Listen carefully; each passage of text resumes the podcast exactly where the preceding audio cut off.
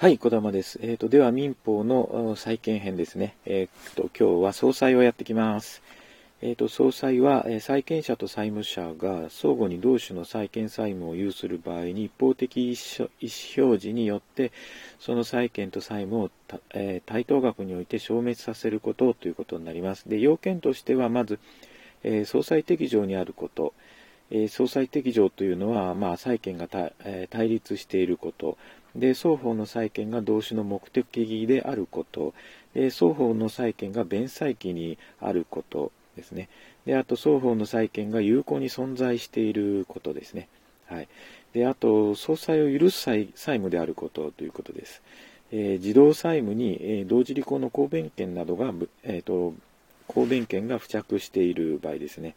そういった場合は許されないわけですね。はい。で次に要件として総裁の禁止に当たらないこと、えこれはですね当事者が総裁を禁止しまたは制限する旨の意思表示をした場合とかが当てはまるんですけどもこれをの総裁制限の特約と言います。でこの総裁制限特約は、えーと、善意無無重過失の第三者には対抗できません、えーと、知らないかあの重過失によってえっ、ー、と、まあ、しあそうね、知ってるか、まあ、重過失によって、えーと、知らなかったものに対しては、え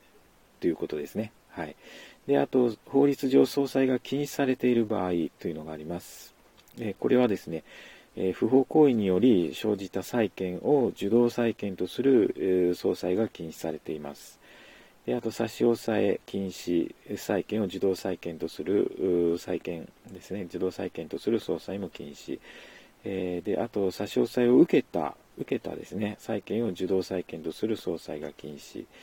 えー、などあります。で、まあ、効果としては債権が消滅します、えー、双方の債権がその、え対等額において消滅します。で総裁の訴求項というのがありましてえー、総裁適上生じた時に訴求して効力が生じます。えー、であと、不法行為によって生じた債権を受動債権とする総裁の禁止というのがありましたけども、これはですね、まあ、趣旨としては不法行為の誘発による危険の防止、えー、現実の支払いにより被害者を救済する必要があると。いうことです。で、その受動債権の累計ですが、悪意による不法行為に基づく損害賠償の債務、人の生命または身体の損害による、えー、損害賠償の債務というのがあります。えー、そういったものはあるんですけども、えー、この累計に該当する債権を被害者から譲り受けたものっていうのは、加害者は総裁が対抗できますというところですね。はい。えー、と、では、差し押さえを受けた債権を受動債権とする総裁の禁止の方ですけども、えー、っと、これ例えば C によって差し押さえを受けた第三債務者 A が、えー、事故が債務者 B に対して有する債権を自動債権として債権を受動債権として相殺することはできるだろうかということで、えー、民法は無制限説っていうのを採用してます。えー、微妙なところはですね債権の差し押さえの前の原因に基づいて生じたものであれば、えー、総裁ができるんですけどもただしこれも例外があって差し押さえより後に他人から取得したものであるときは除くということになります他人から取得したものであるときは、まあ、除くというところがちょっと微妙に、えー、注意が必要ですねはいで、次いきます。えっ、ー、と、契約の効力の方いきます。まず、あの、同時履行の公弁権。これ533条にあります。えー、総務契約の当事者の一方は、相手方がその債務の履行を提供するまでは、自己の債務の履行を拒めるように、一つの、えー、総務契約から生じた対立する債務の間に、えー、履行上の権連関係を持たせる制度というのがありますね。で要件としては、これも要件が3つかな。えーと、同一の総務契約から生ずる両債務が存在すること、両債務がともに弁済期であること、えー、先先履行義務の履行が遅延している間に相手方も、え、債務相手方の債務も弁済期に達した場合にはあの先履行義務に同時履行の公弁権が認められるということになります。で、3つ目、相手方が履行または弁済の提供せずに債務の履行を請求してきたとことですね。一度弁済の提供した後でもその後相手方に履行を請求するときは再度の弁済の提供が必要。えー、なお、解除する場合は再度の弁済の提供は不要。同時履行の公弁権はあの再度の弁済の提供が必要なんですけども、もう解除するってなったらもう再度の、えー、弁済の提供はいらないよというところが微妙で、あの大事なとこですね。はい。えーと、では、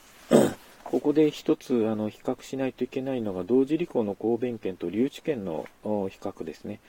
えー、同時履行の公弁権533条と留置権295条ですね。留置権というのは物件ですからね。あの第三者に対しても主張が可能なんですけども、同時履行の公弁権は相手方に対しての未主張が可というところが大きな違いがあります。あと、まあ、過分性、えー、同時履行の公文権は過分、まあ、履行を拒絶できる債務は相手方の不履行の度合いに応じた割合であり得ると。で、あと、留置権は不可分ですよと。大大大担保の提供による消滅え、同時履行の公弁権はないんですけど、留置権はありますよと。で、それは301条になってますね。競売申し立て権、同時の公弁権はないんですが、留置権はありますよというところですね。えー、ちょっとあの違いがあります。えー、あと、危険負担というのもありますね。総務契約において、各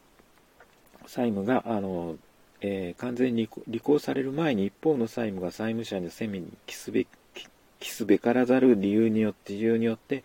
えー、履行不能となり消滅した場合に、他方の債務のえ履行を拒絶できるという問題です。危険負担。えー、債権者に、えー、奇跡自由がなければ債権者は反対給付の履行を拒むことができるんですね。で債権者に奇跡自由があれば債権者は反対給付の履行を拒むことができないただ債務者が事故の債務を逃れて利益を得たらそれを債権者に、えー、償還しなければならないというのがあります。はいえー、っと、で、次がですね、契約の解除ですね。えっ、と、これはちょっと霧がいいところで、えー、次回にします。今日は以上です。